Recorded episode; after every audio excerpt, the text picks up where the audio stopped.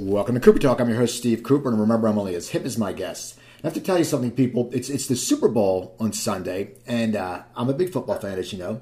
And this is the first time that I don't even care. I, I it's all my life. I've loved the Super Bowl. I've been a football fan, and I don't know if it's because I don't like the Patriots. I don't know if it's just because of political climate, but I don't care. So it's it's going to be interesting to watch it. We're not having a party. I don't know where I'm going to watch it. I know me and Joanne may get junk food. You know, maybe some pizza and some hot dogs, which she never eats, but she'll make this allowance on the Super Bowl, and we'll go from there. So anyway, we have a great show. People, just you know, I, I had reverb, so I had to restart. So it's just funny. My guest is probably going, "What's going on, Steve?" Anyway, my guest is a a, a, a comic, a writer, an Emmy winner. My guest is Mike Royce. How you doing, Mike?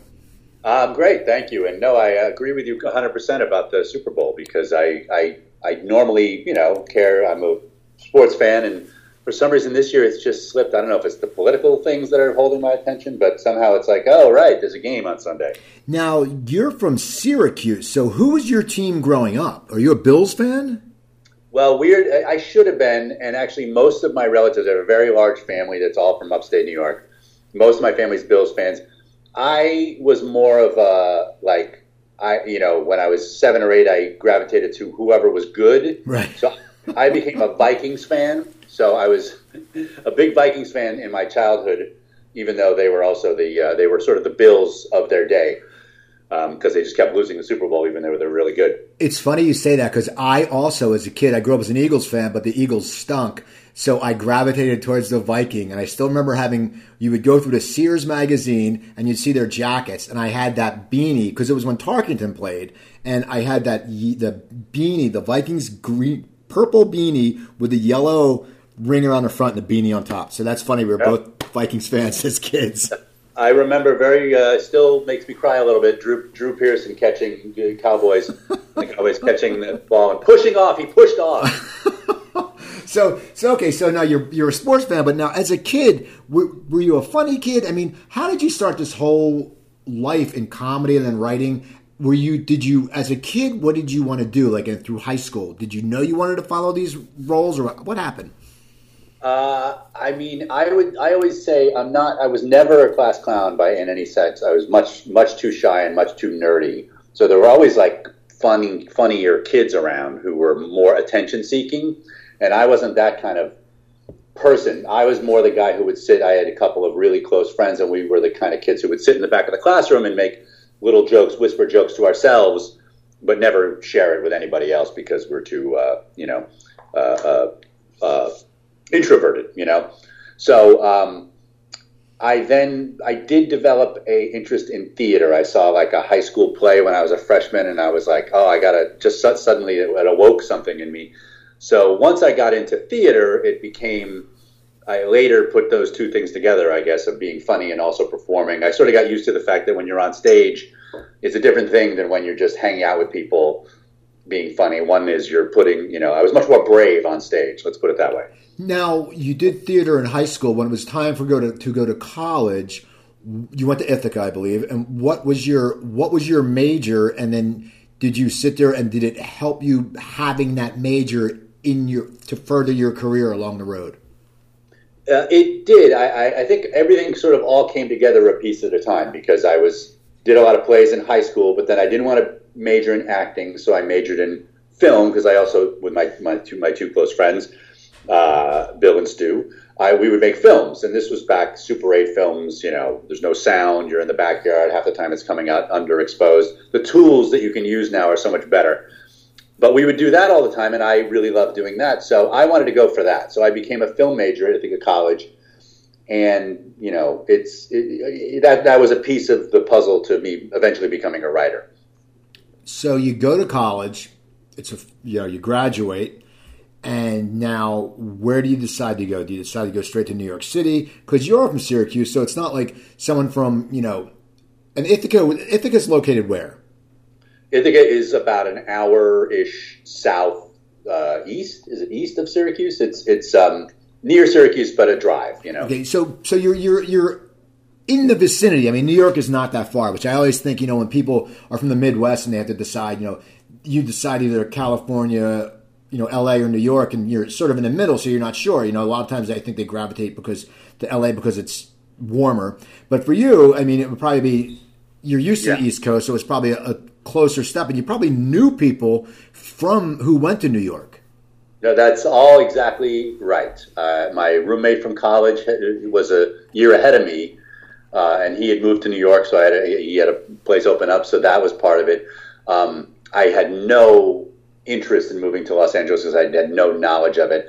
But most of all, I really had fallen in love with New York City as a teenager, even taking high school trips there. And my girlfriend at the time was she was a year ahead of me, so she went to college. She went to Barnard in New York, and I got to you know I'd visit her a couple of times, and I have these very vivid memories of. Uh, I went to see a movie in the middle, you know, they double features in the middle of the day, which was like, holy, you know, like I don't, you don't get that in Syracuse. I took the subway from Columbia, which was pretty sketchy at that at that time, all the way down to Times Square, which was also very sketchy.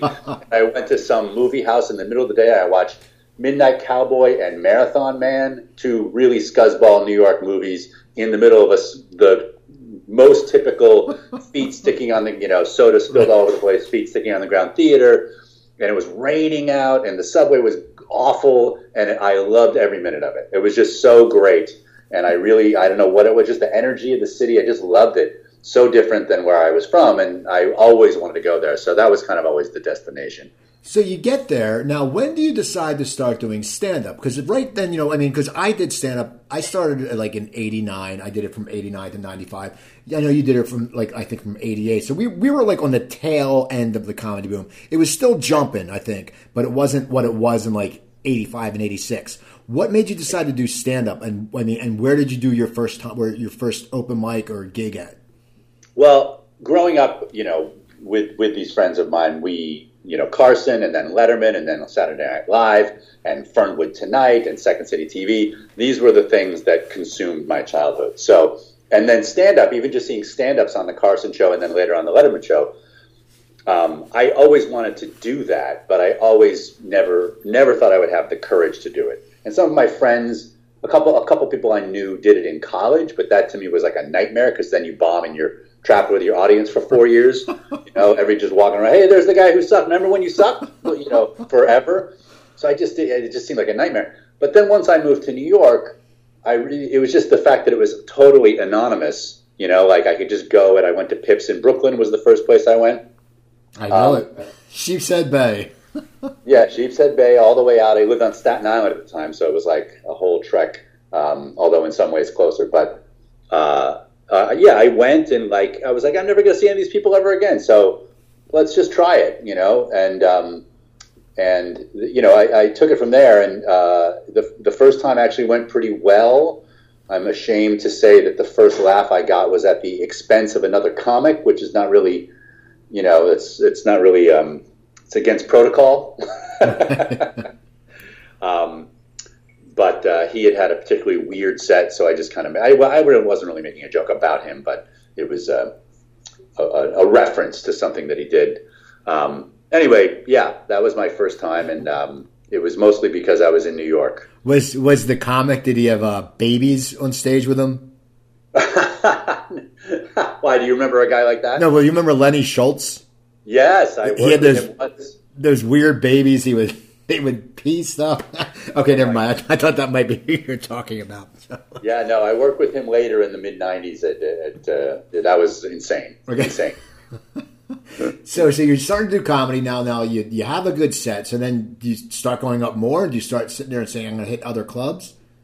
Yeah, I had, you know, what I later learned was a, a little false confidence because then the first time, I, just the fact that I got a few laughs was kind of a, you know, oh, okay, maybe I do, like maybe I'm going to be good at this. The second time, I was working a day job at MetLife at that point, and I had a few, you know, a bunch of people at work that I got to know. So I invited them to the second show at, which was at Comedy U Grand, which isn't with us anymore. Neither is Pips, I guess. That was in Soho on Grand Street, and uh, so you know, it was one of those things where like half the crowd was people I knew, and in that in this instance, they were eating it up. So I did like a lot of time, and it was great. And what I and so after the show, I'm, you know, go to the club owner, kind of expecting him to be like, all right, well, you can work here now. And of course, he said nothing of the sort. And I didn't realize, you know, what was happening, which was he was just happy I brought paying customers. He wasn't, you know, wasn't about to give me, nor was I ready for actual comedy. Um, but in my head, I was thinking, man, I'm pretty good. So the third time was at the Improv, the famous, famous Improv, still the hot, you know, hottest club in the city at that point. And there used to be a lottery, which you may or may not uh, have been a part of, remember? And it was lying around the block that you would wait to get a number, and they only gave out like 10 or 15 numbers. And, you know, if you, even of those numbers, if you didn't get one that was like one through five, you were going to be on late and it was probably going to suck. And I happened to get, I don't know exactly the number, but something like number two. So out of like maybe 100 or 200 people waiting in line, I got not only a number, which was an amazing thing, but a good number. Right. So I was set up to here's the, the setup for me taking the world by storm, you know. And I went on, and I remember Bill Scheft was on the show, who longtime head writer for Letterman, super funny stand up. Uh, he went on and destroyed. And Mike Rowe, now a writer, but also a super funny stand up, hot uh, act in the city at the time, he destroyed. And then I went on, and I did not destroy Steve. I did not do well at all. Uh, it was five minutes of, you know, there was no booing or heckling, but it was just people kind of uncomfortable. There was no laughs, you know. I had no confidence. The, watching these real comics that I hadn't been exposed to at these two open mics that I did previously, watching them operate gave me an idea of, oh, I'm in a different pool now. And um, I took the long, long subway ride home and then ferry ride home to Staten Island feeling about as bad as I've ever felt in my entire life and thinking there's no way I can ever, ever be a comic ever.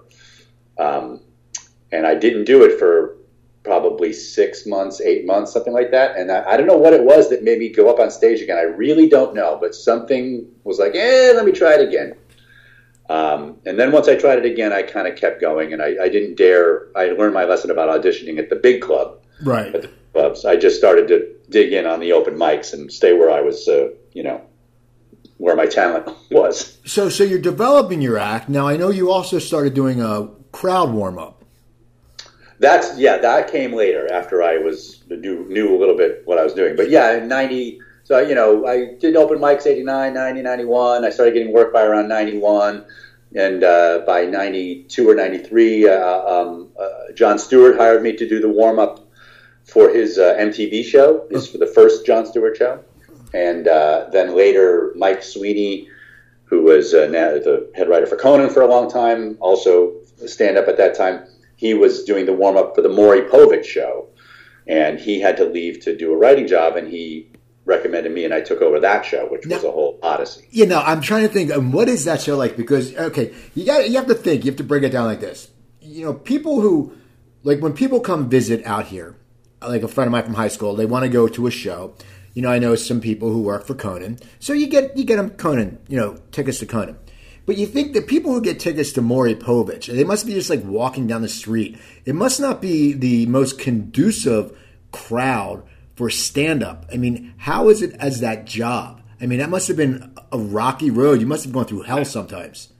Uh, sometimes, yes, but it was interesting because in some ways you were such a relief for them to see because the subject matter could be so depressing sometimes. They, they kind of, there were a million different topics. Back in those days, Maury was not doing Are You the Father and, and Teenage Boot Camp back to back. Uh, it was much more, every topic was different, and there were serious ones and there were funny ones. And um, he, um, so, so me going on in the beginning and then coming on in the middle, like at the commercial, you, during commercial, you kind of come on and, you know, walk around and kind of, you know, do some jokes and stuff and whatever, just, just work the crowd to keep them active, usually ask them about, you know, make sure they're active and asking questions and stuff like that. And, uh, so, so being, I don't know, being like a funny presence actually, they, they appreciated it, uh, especially if the subject matter, subject matter was, was depressing um, it was hard because it was in the morning, and because yes, it wasn't like a structured you know, it was a lot of shit going on. Excuse me, a lot of stuff going on, and uh, you can, uh, you know, the focus wasn't necessarily laser focused on you, so you had to like spin some place to keep everybody's attention. So I just remember it was mostly that I had usually been up till three or four in the morning at the Comedy Cellar the night before, and then I'd wake up at nine and run across 26th Street and down some coffee and you know be up on doing the warm up like 9:45, I think, um, if I remember right. So it was a little crazy uh, schedule wise. So you're doing that. You're doing stand up. You're doing the warm up. Now, when do you start writing? I know. I believe your first job was uh, on a apartment two F. That's right. Now, that now how did that come about? I mean, and did Skrovan write for that? No, he no. There's a, you know what? There's another show that has a similar title. I think that he wrote for, but no. Okay. That was, he was already out in L.A. writing on Raymond actually at that point. Um, uh, yeah, Apartment 2F is was an interesting because it, it was started the Sklar brothers, uh, Jason and Randy Sklar, who um, are uh, really really funny guys, and um, uh, they they were big in the alternative comedy scene, Luna Lounge, and all that kind of stuff that was happening in New York at that time, and I had really wanted to gravitate. I, I wanted to do go to those rooms, and I, I hadn't. And I was feeling a little stale as a stand-up. My act felt stale, and those guys, they liked me. They liked what I was doing. They kind of encouraged me to get involved and to go to you know Luna Lounge and a couple other surf reality these places that were around them, and it was so fun. And I got to do stuff that was so different than my regular act. It really expanded me as a as a comic and made me a much funnier. I just you know gave me a voice. I think a little bit. So they were fans, I guess you could say. And then when they got this show, they were like, "You should submit for writing," and they actually kind of, uh, you know, they. I, I'm not sure MTV was like. I think MTV was like, "Who's who's this guy? He's got no experience or whatever." And uh, they kind of pushed for me to get on the show. So that was that was great. And you know, the show itself was a sort of sitcom slash alternative comedy. It was a mishmash of a bunch of stuff, but it was. Uh, it was fun to write. But that's you know that's sort of how your stand-up comedian uh, interactions translate into a writing thing. So you you get that writing job, and then you're still doing stand-up now. Do you at that time sit there? Are you enjoying the writing, or are you enjoying stand-up? Are you thinking that you know I'm writing is going to be my career and creating shows? I mean, what was your mind frame at that point in your life? Were you just like you know a lot of times you know like. Uh, you know, a lot of comics they don't they don't want to be in a writing room. They they, they can't do it. They can't sit down. Yeah. You know, they can't do it. What was your you were younger then? What was your mind frame? Did you think, okay, I can go down the road of writing, I can go down to stand up, I can do both. Where were you at mentally? Yeah, that's a very interesting question because you're absolutely right. That is what your brain does. And I was still in New York, so I mean, this was a show that was in New York City. So technically speaking, I could still do stand up. Um, wasn't like I had moved to LA and had no uh, you know clubs that I was in and I did continue to stand up, but I definitely pulled back a bunch because the writing job, once we got into production, it became like a lot of writing jobs. You're there late and this kind of. So I, I, it was weird for me to, for the first time in what what was about ten years, for me to not perform that much, like maybe a couple times a week, a few times a week, as opposed to for every every day for ten years, I was on stage every night. You know, with the exception my, my honeymoon, I went away for two and a half weeks. I thought my whole career was over because I came back like, whoa, what am I doing? I don't even. You know, I got so used to being on stage not only once but two, three, four, five times a night, depending on the night in New York. That's the great thing about New York City. So, so the writing job it was kind of a battle. Like, well, is this good? Do I? I did love the creative process of the writing job. It was a little wonky uh, from a from a show perspective, we were trying to figure out what kind of show it was. It wasn't the smoothest process, but what I discovered was I like this. I'm gonna like I, I this is not. If I became a writer, this would not be settling. I, I, this is something I actually like to do. And right after the show ended, I wrote my first spec because I was just kind of charged up and I felt like I knew what I was doing, and um, it was a lot of fun and. It, it, it definitely changed my mind. And you're right. There's a lot of those comics who just can't deal with being in a room, and I had the opposite experience. I really, I really liked it. So you wrote your what was your spec? What did you write a spec for? I wrote a Frasier. Okay. Now, what did you do with that? Did you try to get an agent? Did you think you know I'm going to get this to write to get hired to do a show? Did you have thoughts that you may have to move to to LA? I mean, what was uh, it? Yeah, I, I, mean, I was at the same time. So the Apartment Two F ended, and I was you know back to basically doing stand up again. And my my the whole experience of that plus the alternative comedy scene, I was actually for the first time, really the last year or two of my stand-up career was when I felt like, oh, I'm actually maybe becoming a good comic now. It took me a long time, but you know, I'm not just getting laughs now. I'm actually writing stuff I want to write, and I felt like I had a voice. So, so as a stand-up, I felt like I was really developing. So I wasn't like, oh, I'm going to give up stand-up and go become a writer. I was actually blossoming, you could say, as a stand-up. Uh, but at the same time, I now had connections. I was doing warm up at the time for Spin City, which was in New York City. I gave my Frasier spec to Bill Lawrence, who was the showrunner. He then hired me to do a, a script for Spin City, so that translated to that. Uh, I got a manager, Kerry Hoffman, read the, you know, because I gave it to uh, Tom Hertz, worked on Spin City, and he uh, passed it on, if I remember right. And um, uh, so, yeah, it was all kind of happening all at the same time, you know. Um, and when I later got a, a, you know a job offer from Raymond, and I, I, also got one from Spin City, which was a little bit later, I, I did have a crisis of do I want to now I'm going to probably have to give up stand up. So do I want to do that or not? So you you uh, you get you get your Spin City. This you write the script for it. The show the show gets made. Right. Okay. So now when does Raymond come along? And also, when did how did was it with Spin City offered you a job? I mean, did you know Raymond from New York, and do you know you know was was you know Caltabiano and Schneider were they all working for Raymond at the time? Uh, uh, yes, they started at the beginning, which was '96. So when I got the job at Raymond was was three. I came on in the fourth season, so I came on '99, the '99 2000 season. Um, so I knew all those guys. We were not close. I knew Tom a little better. You know, I, I just knew them all from the clubs, you know, basically. Uh, I knew Ray uh, a little better because we had hung out some, and Ray was actually responsible for. He recommended me at the Comedy Cell when I first got in there. Um, he, I think he recommended me a catch in Princeton too, or something. You know, he helped me in my career earlier, and uh, the Raymond job came about because Ray was writing a book. Um, he, was writing a book um, of his stand-up, and he um, Meanwhile, sorry, he was touring and he had hired me to open for him. So he was showing me pages of this book, and I kind of started helping him. Um, he liked, he just needed people to help him expand his material, you know, to, to into a book, and he kind of liked what I was giving him. And um, it it became this thing where I was giving a little stuff, and then it kind of snowballed into basically he and I being locked in a room together, uh, you know, putting the whole book together for the last couple months up through deadline. Uh, and that then later, I always think, you know, there still wasn't a job open on the show, but I think that had a big impact.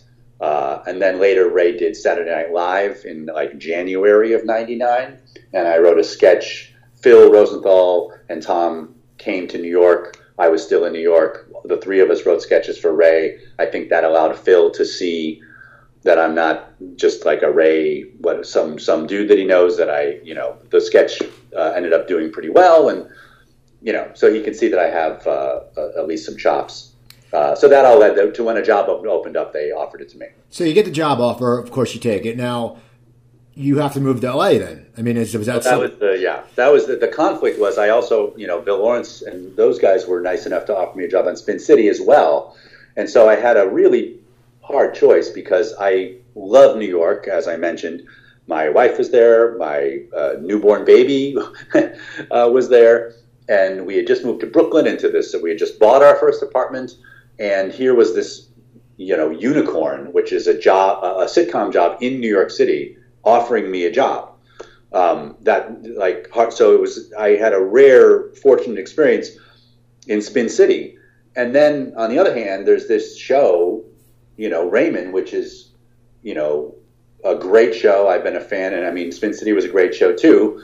But you know, writing for Ray, a guy I know, I probably related more to the subject matter of Raymond, uh, but it meant moving to Los Angeles, and um, you know, uprooting my, my wife had a job, and, you know, and had she had to, all that stuff. So it was a huge decision to make, and um, I finally just aired on the side of I think I can write you know, creatively speaking and career wise, it seems like the Raymond job is probably the one to take. Uh, you know, they were both. I mean, Raymond was kind of a little bigger hit than Spin City at that point. It became a bigger hit as it went along, but at that point they were two great shows to choose from, and um, it was tough tough to make the decision. now, when you when you made yeah. the decision and then you decided to move that move it to LA, did you? I mean, it was Ray was and. You're right; they're both great shows, and uh, they're both well written and um, both likable leading people, leading men. Did you ever think when you joined Ray's show, and it was a hit, but it wasn't a huge hit then? Did you ever think it would end up being an Emmy award winning show? Did you think that the accolades would follow you? I mean, you know, what did you think when you came aboard on the show? Because at the time, you know, sitcoms were popular, but you know, in this, you know how sitcoms come and they go. So, what was your thinking? I mean, when you moved to LA, because you're you're moving, you know, as you said, you turned down this unicorn in the city. You you have to think, okay, this this needs to go for at least a few years. Well, uh, honestly, I did think acclaim was going to come to that show. The critics did love Raymond, and like it, Raymond credits Ray himself credits the critics for keeping the show on the air in the first place because the ratings in the first year were not great at all. But the critical reaction was so was so good that they that's what I think helped sway uh, CBS into moving it from Friday to Monday and giving it a tryout on Monday. And then once they were on Monday, where a lot of people could see them, they started to really uh, blossom into a big hit. So the critics really helped, and so I already knew, and I already was a big fan of the show myself, you know, critically or whatever. I just I knew it was a very well written show, and I could even apart from the fact that I'm super biased because it's my friend who's in it. I knew they realized like this is good. This is really good. I want to be a part of this, and and so that did I did think you know part of this is like if these guys are going to be winning Emmys, I want to be part of that. um, and uh, lo and behold, I moved out, and three months later, they were nominated for an Emmy. I had nothing to do with that because it was for the previous season, but I did always tell them, "You're welcome." Okay. so, so you you you go, and then you know you were nominated for an Emmy for one of your episodes, and yes. and you you guys received two Emmys, I believe, right? Uh, yeah, the show won um, in 2003 and 2004, or 2005. So, what's it like winning an Emmy? I mean, because you know, so many times people, you know, they don't get the Susan Lucci, you know, syndrome. but there's, you know, it's something that you know, so many people have been up for Emmys, and, and you know, for certain times, it's like you know, when you were sitting there as an actor, when Bill Cosby was popular, you know he was going to win. When John Larroquette was up, you know he was going to win. You know, when right. when you're sitting there, I mean, was it your for the first one? The first one you won wasn't like weren't you guys an underdog? Uh, I, I think both, both, and even the second one, I think we were more of an underdog because I think by that time people were like, ah, that show's over. You know, uh, it, it is a s- incredible experience. There's no other way because it's it's you never think you're going to win. And one thing that people, well, it's in, it, is incredible just to be nominated because that's already holy crap. I'm at the you know Emmys. But what happens is we got nominated four years in a row or whatever it was, three years in a row, and we lost every time in every category. Well, not I to take it back, not in every category, but we lost every time. and you're there and you're hoping, oh my god, I hope we win, and then you lose, and you suddenly feel like a loser. And of course, you're not a loser because you're already nominated. It's already great. Um, you know, so when when we've had we had the experience three or four times in a row of not winning. And you you know you're just you can't help. Your adrenaline's you know is it uh, no uh, no again and again and again. So when they finally you just don't believe you get conditioned. Like i don't think it's going to happen for us. And there were hipper shows you know sex in the city beat us uh, ally mcbeal beat us um, will and grace beat us i think if i remember right um, and you just kind of at the point that we won which was our seventh season I think we were all starting to think maybe it's not going to happen for us. You know, Roseanne, if I'm not mistaken, never won or won once, or maybe never. That you know, Roseanne was not as recognized as, as that show should have been by the Academy. Um, and we started to think maybe our family show is just not hip enough for uh, to get enough votes, even though we all, all, of course, were proud of what we were doing. So when it finally happened, it was really like, really, really. so, so what, where are your Emmys now? Oh, they're in my office. You know, I uh, for when I first got it, I was like, I put it in the when you walked in my front door, you saw that Emmy.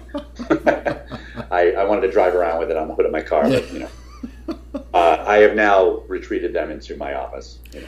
I, I want to talk about some of your other shows, but I want to talk about the show that, that Netflix just came out, One Day at a Time. Just because you know that Yeah. just, that's I want to talk about that because um, because I want to know how did that come about? Because you know, as you said, you know, we grew up watching TV, and we all had a crush. We're about the, we're the same age, I believe. We all had a crush on Valerie Bertinelli, and you know, how did that show come about? And because you had done the original, you know, uh, Men of a Certain Age, and then you would show around for Lucky Louie, but which I want to talk about. But I want to talk about the One Day at a Time right now. How did that show come about, and what was it like going to a venue like Netflix? Yeah, so Norman's uh, producing partner, Brent Miller, um, I think, you know, they were looking at Norman's old shows and wondering how can we do something that's interesting. And I think Brent had the idea, what if we rebooted one day at a time, but with a, like a Latino family, the Latino, just thinking, let's do something. The Latino audience is incredibly underserved, and you know, let's let's. I think Norman Norman had uh, uh, AKA Pablo, which was a show that you know didn't last very long. And I think he always felt like I want to do something that's uh, you know with a Latino audience, and um, so they went to you know, and it's a Sony property. So I mean, Sony owns the One Day at a Time. So I guess Sony and Brent went to Netflix and kind of proposed this idea, and they liked it, and we you know they ended up meeting with. Uh, uh, Gloria Calderon Kellett, who is my co-developer and co-showrunner, and as I say now, my co-dependent um, on the show. Um, and the show kind of, you know, and, and they met with me, and I was I was very interested. Um, I am not Latino, obviously, Right. and so my first question was like, I'm not, I can't be, you know, we need someone who this, you know, the voice of whom is going to be coming through the show, and that was Gloria, and she was a playwright um, who wrote all these great uh, things that I, you know, I read and really, really enjoyed. So we got to, you know, they once they once Norman approved and approved me, we got together, and Gloria and I really hit it off creatively. And the show is kind of a mishmash, a little bit.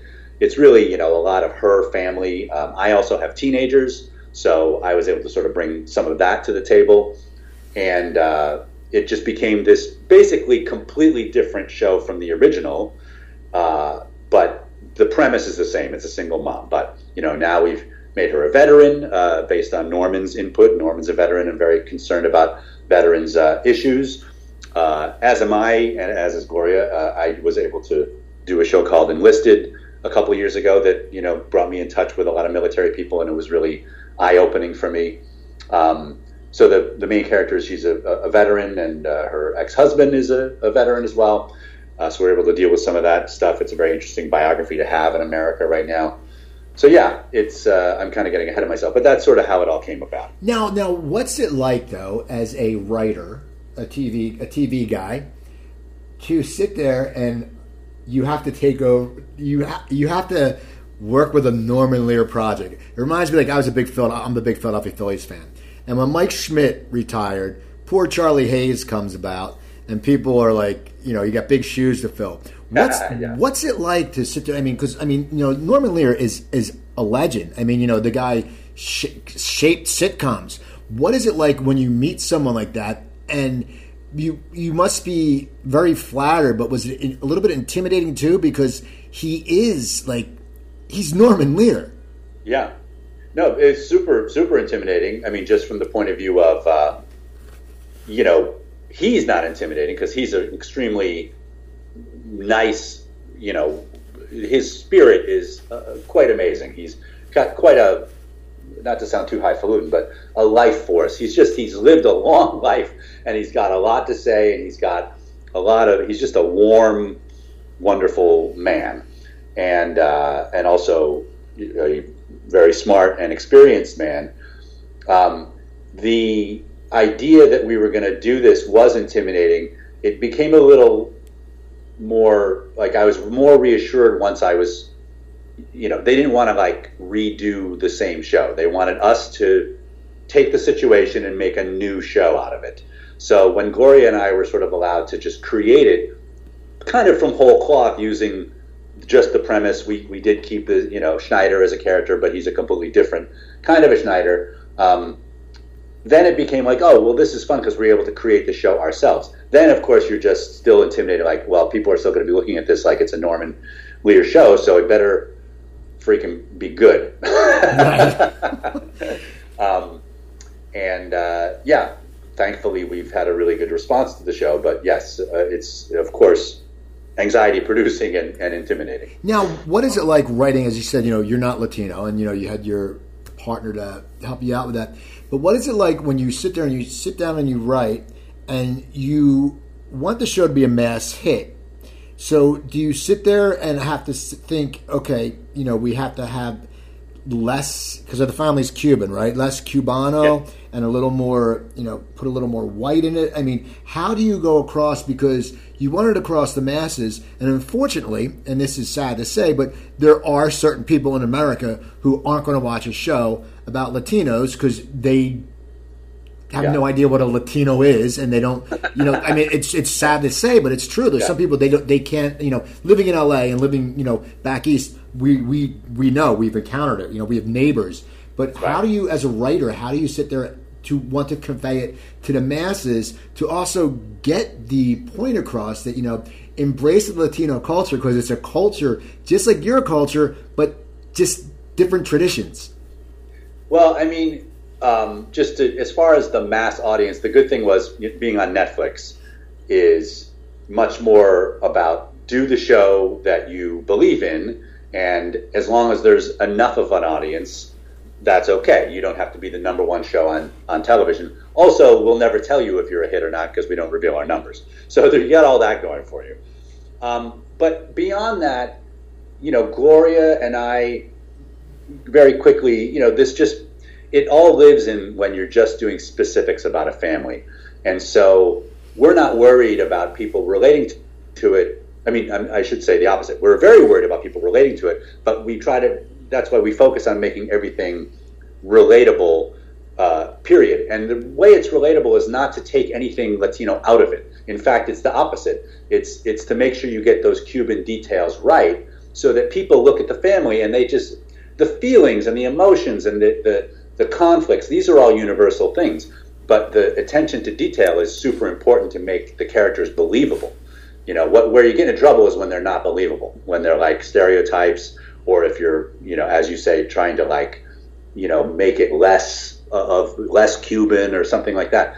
If it if it's happening, you know, on Raymond, we Phil would always say, if it's happening in your house, it's probably happening in a lot of people's houses, and it's the same thing with our family um, even though they're Cuban and there's fewer Cubans than there are uh, a lot of other uh, um, nationalities in, uh, you know, Cuban American, I should say.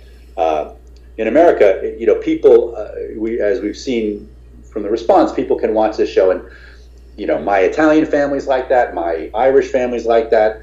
Um, and and that's just that's just the you know hopefully if you're doing things right that's what ends up happening it's interesting because even back on raymond when they started it, I think people were a little wary at the network about it being too Italian. So if you can imagine, you know, that wasn't too long ago. right, exactly. and so, you know, the notion that, I mean, that they, they, um, they're just, you know, networks are nervous. Uh, uh, in this case, we have, uh, we're, it's, it's that many years later, and we're on a network that is the opposite of nervous. They're like, just go do the show. Um, so yeah, we're very gratified to feel you know so many people who are not in it's it's there are mostly not Latinos in the uh, United States, and many of those people are really enjoying the show as well as Latinos, and that's what we were hoping for. Now, as a writer, what's it like when you work for Raymond and um, at a certain age and all these shows that the episodes, you know, you churned out one a week. You know, Raymond, you had to get it done. You know, you had to write the stories. With Netflix, because it all comes out at once is there a different writing process? Because you know, I would I would assume like over a season of Raymond, some things may develop. You know, you you, you may have a recurring character that all of a sudden you go, wow, we got to bring this person back. But when you're writing, I mean, how does that work when you know they're all coming out at once? Uh, it, you know, interestingly, uh, I have mostly had that experience. Uh, Raymond was not like that, but almost every other show I did, and it's that's not a usual experience, but like Lucky Louie, when I'm a certain age, enlisted, even 1600 Penn, uh, which I uh, was a showrunner for. Um, these are all shows that were like either mid-season or cable, and so they had different different ways of operating. And we got done with everything before it hit the air. You know, so it was familiar to me. Um, what's interesting about the Netflix process is they pick up a whole season, so you're not doing a pilot. So for a multi-camera sitcom, you know, where there's a studio audience and it's dependent on people getting laughs, uh, it's it's a little bit of a high wire act to shoot 13 in a row.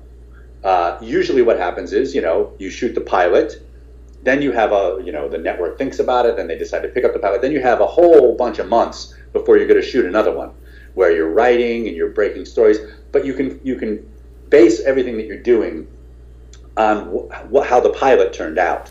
You know, maybe there was an actor who didn't quite work out, so you replace them. Maybe there was a storyline that feels like you started it, but it, it's not a good storyline, so you you know uh, uh, go away from it.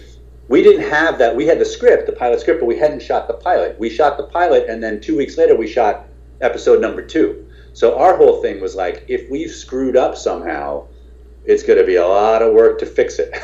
if we shoot the first one and find out, oh my God, XYZ doesn't work, well, we've already broken eight, nine stories and written all these scripts based on that thing. We don't have the time that you normally have between uh, on a broadcast show. So it's it's a it's a like I say a high wire act. It's a risk.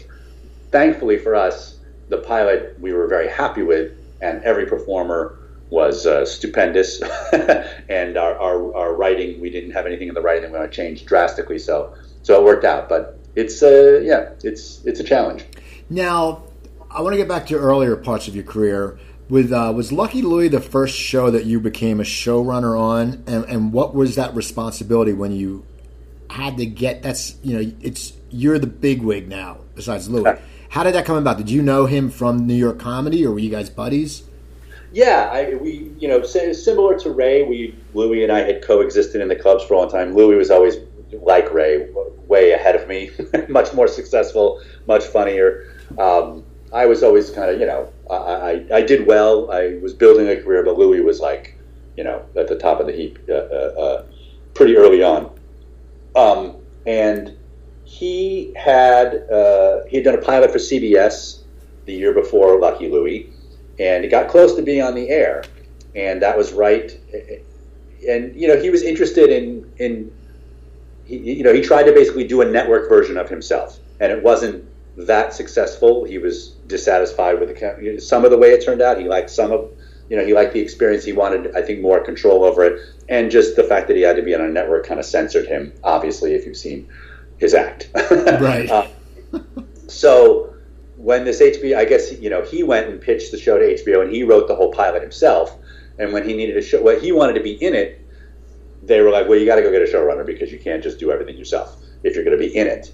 And um, he found that you know Raymond was ending, and he knew I was available. So I think he thought that's a good match. He didn't want some, you know, it was good that I was inexperienced. In other words, it was good I had experience on a good show, but and that he knew me and we could form a relationship. I wasn't going to be the guy who came in and dictated to him how his show was supposed to go. He could really remain in control uh, at the same time that we were working together. So it, I think that was what was attractive to him. So you did that, and then now Men of a Certain Age that comes along, and you create. You now did you co-create that with Ray, or did you create that on your own? Uh, no, we created it together. Now, what was that like when all of a sudden it's your creator? You know, you're you're going to be the creator, and it's also it's a break away from straight up sitcom. I watched the show; it was very enjoyable, but it wasn't. You know, yeah, no, people, it was a drama with some comedy. Yeah, people who yeah. may be expecting, you know, Raymond you know, from Everyone Loves Raymond, yeah, some of the, the beats were the same, but you know, he, you know, the, the son and the family, and you know, just the different things. What was that like? Was that were you were you excited to try to branch out the drama? Was it something that you and Raymond had talked to in the in the past about saying, "Hey, one day we might do a drama"? Or I mean, how did that whole the drama aspect come along? Because you were coming off sitcoms, you were coming off Emmy um, Emmy winning sitcom. You ran Lucky Louie. You know, you had you had that comedy in your background. How did the drama come to? I mean, did, yeah. and how did the network take you serious when it's two guys who are basically sitcom guys. Yeah, it, it, you make it sound much harder than it was. It's funny I, now that I think about it. um, it really came out of this organic thing where Ray and I just started meeting because we didn't know. So the answer is we didn't go, oh my God, one day we have to do a drama. You know, we just met and started talking about stuff that was interesting to us. It was originally like, let's try to write a movie or something while we have all this time. Ray has now, in this timeline, there's been a year and a half or so since Raymond went off the air and he's been looking for the right thing to do. And you know he's dabbling in movies a little bit but hadn't found a lot that had really excited him.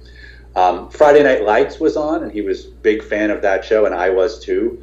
And we just started talking about doing something in that tone this very naturalistic tone. Part of the reason it was you know that we felt like it had to be that way was so that ray needed to do something completely different than raymond he didn't want to do something that where it would be compared to raymond uh, like another sitcom. He doesn't want to do that again because he feels like he did it right the first time. So I don't want to, you know, do that. Um, and the issues, the stuff we were talking about, you know, it felt it was very basically because it started as kind of an indie movie almost. That's sort of the tone of where we ended up.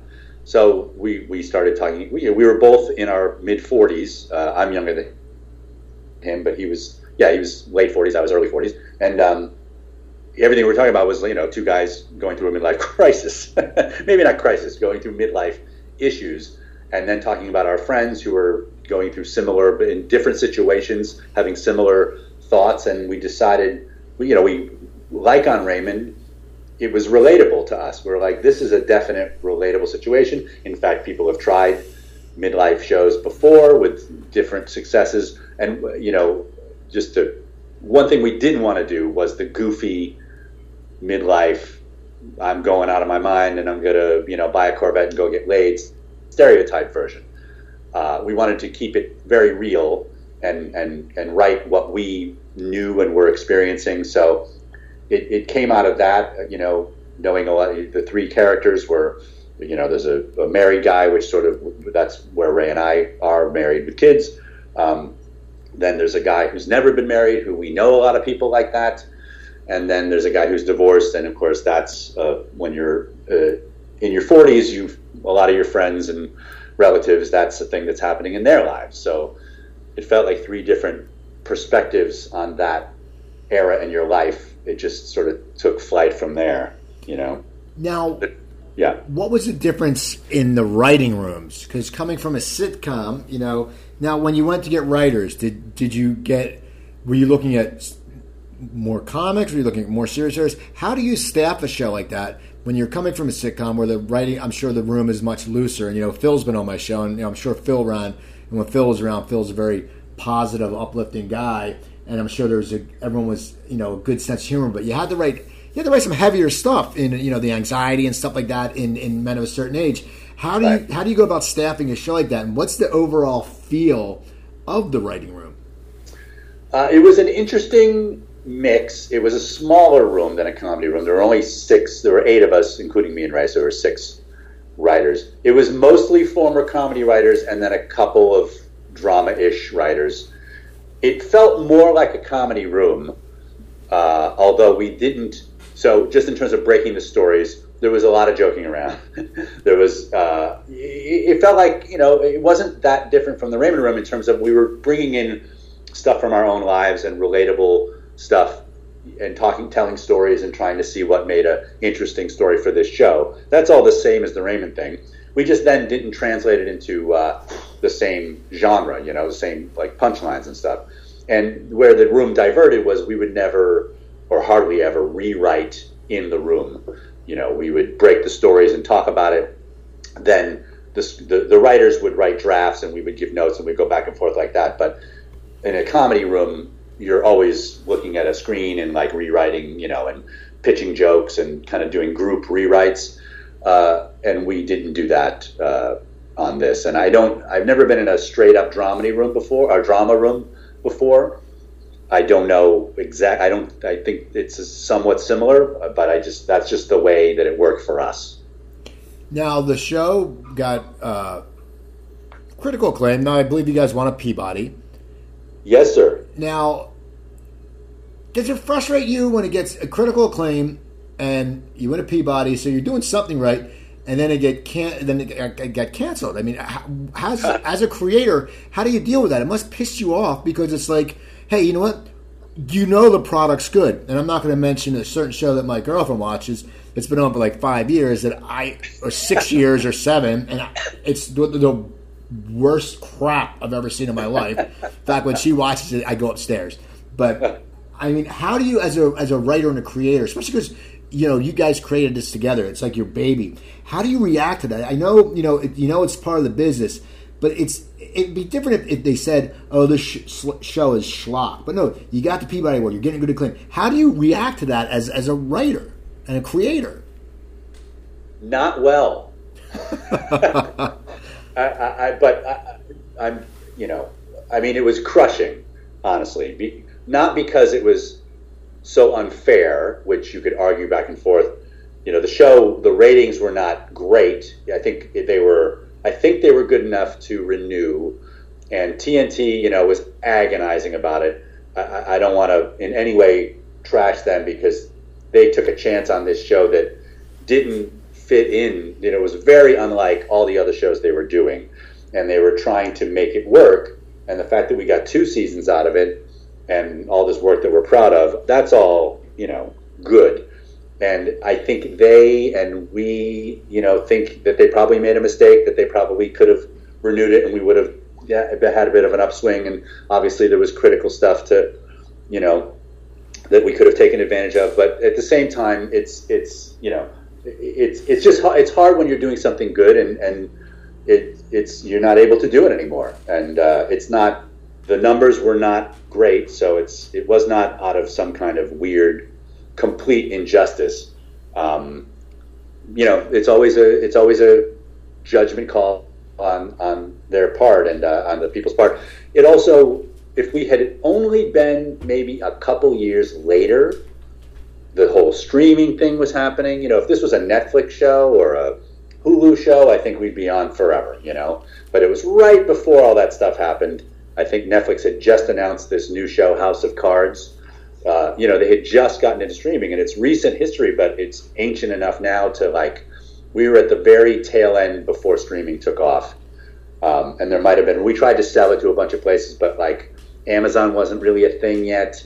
It just, you know, it it it it yeah, it could have it could have kept going in a different era. I think. Now you you said now you show ran sixteen hundred uh, Penn. Yes, yes, I didn't create that, but I was the showrunner. Now, do you ever sit there now with, with the political climate we're in right now that you sit there and there was a sitcom about the White House? and now you know, and you know the, the, trophy wife and all that. Did you ever sit there and think like, you know, did you ever think being involved in a political show that, you know, a few years after the, there our country would be divided politically? Did you ever think that? Because I mean, comedy brings things together. But what were your thoughts? Like, would you just like, oh, this stuff like this will never happen? I mean, what what went through your mind? Because now it's changed. I mean, you know, looking back now, you know, you read the log line of the show, and it's it's it's a mess. I mean, what, I mean, what do you think as someone who ran that show? Well, I mean, 1600 Penn was very apolitical. It was. Uh, I, am not sure that the president's party was ever stated. If I'm, I can't remember, but I don't think it was. It was. It was. What was funny is even back then, it, it wasn't that long ago. 2012 wasn't exactly. You know, things were pretty polarized back then, and that was when Romney was running versus Obama. And I remember seeing tweets. I remember seeing tweets like, "Oh, NBC made a show with a white president because they can't handle that we have a black president." Then I saw tweets that were saying, oh, NBC uh, wrote this show with a white president to be politically correct, you know?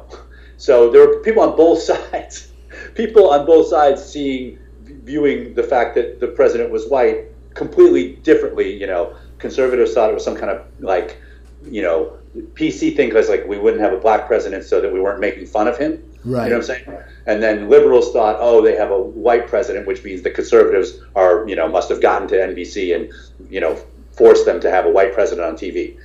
Um, so people view things in a, in a way that some obviously fits their agendas. The show was just about this family in the White House and was really just a family show, except it was the first family, you know. Now, what's uh, in now? Will there be a second season of One Day at a Time? Do you know, or have you heard anything? Or I, I don't know yet. We're extremely hopeful, and I'm pretty confident, but uh, I don't think we'll find out for at least a couple more weeks. now, in your off time, have you thought about doing stand up again, or is that something that's just a page out of your life? Because I know Skrovan, and I've, I've gone. I didn't go this year, but I went to the two before the benefit that Skrovan holds. Right, for Public Citizen. Yeah, Right. and I know him and Schneider were up there, and you know Steve hadn't been on stage forever. Did, did that start putting little urns in your urns to the fire of your stand up? Just seeing those guys going back up on stage. Uh, no, because those guys suck. uh, they're terrible comics. No, um, uh, no, they're both hilarious guys. Obviously, uh, it doesn't because I just first of all, in a realistic set sense, I am under a deal at Sony. So in my quote off time, I am creating other shows. Okay. And helping. Uh, I don't, you know, I'm supervising a show, and I'm I just sold an animated pilot to uh, TBS with another uh, guy that hopefully we can get going. And um, there's a bunch of other stuff going on that I'm doing writing wise. I also just don't have the desire. I, I'm able. I have my outlet. I'm able to, you know, when we have our rap party, I can go up and give a funny toast. You know, I can. I, I have my times when I can say stuff. Um, and I, I, to be perfectly frank, I, my ongoing anxiety dream is the same thing every time. I'm, I, I'm somehow booked to headline uh, something, and as the as you know, so I'm like a few minutes from going on stage, it starts to dawn on me that I'm about to do a show, 45 minutes. It's always about like a, headline set, and then I realize I don't know. I have no material that I haven't done stand up in a million years, and I'm and then I the next step is I'm always explaining feverishly to some whoever booked it, like, oh, there must be some mistake. I'm not really, I'm not supposed to be here. Uh, can I maybe do five minutes and say, because, oh, no, what are you talking about? You're a headliner. And then, ladies and gentlemen, Mike Royce. And then I wake up. That's funny because I mean I I dabble every once in a while. I might go on stage twice a year, but I I also have had those dreams where you sit there and my thing is like you just the crowd like just starts getting rowdier and rowdier. and and you're sitting there on stage and it's like and for some reason it's always a crappy stage like like you walk out to a good stage but then it's like next thing you know it's like one of those old i mean you probably remember john schuler uh, back in you know used to book and he would have those clubs like you'd go into a barn in like a bar turned into a barn in new canaan connecticut and Oh, sure. you sit there but yeah so i always i have that weird dream occasionally and it's like oh my god That's funny. Yeah, yeah. So I, I don't. It's not. I'm not not doing stand up because of my anxiety dream, but I think I just don't have a desire. The anxiety dream just represents all the anxiety Right. in my life wrapped up in that particular situation. But uh, no, I'm perfectly happy not to uh, do stand up. Cool. I, I want to thank you for coming on. This was fun. I, I like talking uh, about the old comedy and the, uh, the writing and everything. Now, now, are, you said Twitter. Do you tweet a lot? Are you a big Twitter guy? I, I, I go in spurts, but I'm you know at Mike Royce is my thing, and I, I obviously recently been promoting the show some, but I try to stay active and, and I try to stay not too active. I don't want to uh, you know blizzard people with stuff, so Right. you know a couple couple three four a day, but sometimes not. Okay, so it's at Mike Royce. So people go follow him at Mike Royce. Follow him at Mike Royce. That's R O Y C E. Mike Yes. R O Y C E. And also people follow me at Cooper Talk. That's at Cooper Talk. I tweet a lot. I haven't tweeted much lately. I don't know why. I just haven't been. I'm, I'm trying to keep away from the politics because it's Right. uh, it's just a pain. So people do that. Also, people go to my website coopertalk.net. You can find over 580 episodes. You can email me Cooper at coopertalk.net. And if you're interested in doing a podcast or getting into internet radio, I do. I will tutor you guys. It's very easy. You'd be surprised how easily I do my show and how inexpensive it is. And so you can email me Cooper at coopertalk.net. I can also give you insight on booking good guests, doing a good interview. So send it there. Also, don't forget uh, my other website, stopthesalt.com. When I had a health problem a few years ago, I uh, wrote a cookbook. It's 120 low sodium recipes uh, for one, but now me and Joanne expanded, so we have two. Um, but yeah, so you go in, there's no pictures to intimidate you, no big long list of ingredients. If you don't have cumin, don't worry, you don't need cumin. Just basic stuff. So do that. So go to stopthesalt.com. and buy it from there. You can get it at Amazon or BarnesandNoble.com, but get it from StopTheSalt.com. So people, go to CooperTalk.net. Email me, Cooper, at CooperTalk.net, at CooperTalk, at Mike Royce, IMD Mike, watches old shows, check it out. So remember, I'm Steve Cooper. I'm only as hip as my guests. Don't forget, drink your water, eat your vegetables, take your vitamins, and I'll talk to you guys next week.